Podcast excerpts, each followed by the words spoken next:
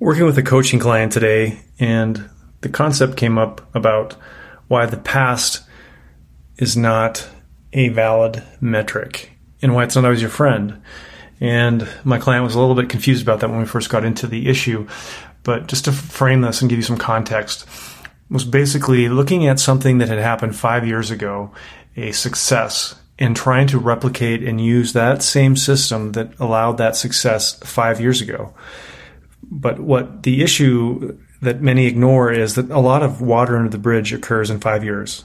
None of us are the same person five years later that we were five years previously, obviously.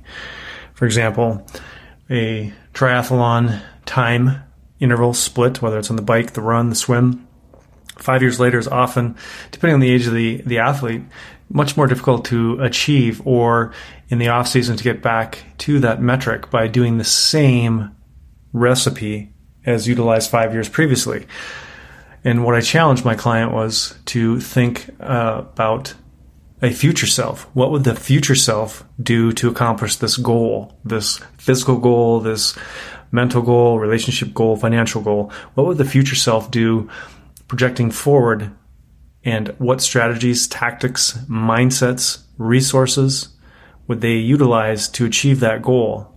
Oftentimes, it requires a significant shift in the operating system to achieve progressive results. If you're looking to just accomplish the same thing as before and sort of stagnate, if you will, you can't expect to achieve exponential results by utilizing the same ingredients, same tools, same tactics that were utilized in the past. It's just, it's like the adage of, uh, from my triathlon coach, you on race day will fall to the level of training. You can't rise to the level of expectation. You can't you can't run 730 miles in training and expect on race day you're going to run a 615. It's just not going to happen. You have to be realistic. You have to plan diligently. You have to put in the work and the effort. And you also have to take a step back and to look from a high level overview on the process itself. What's working? What's not working,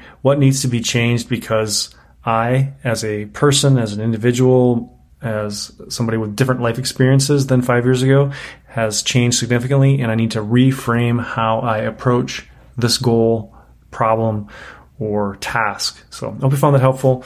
It's something that uh, is challenging oftentimes to implement. We all oftentimes wake up and think about, oh, I was in the gym two years ago on this day and I cranked out 2,500 meters on the rower in this time frame. I should be able to do that today. Well, two years later, you know, maybe you're a little heavier, maybe a little lighter, maybe your back's a little sore.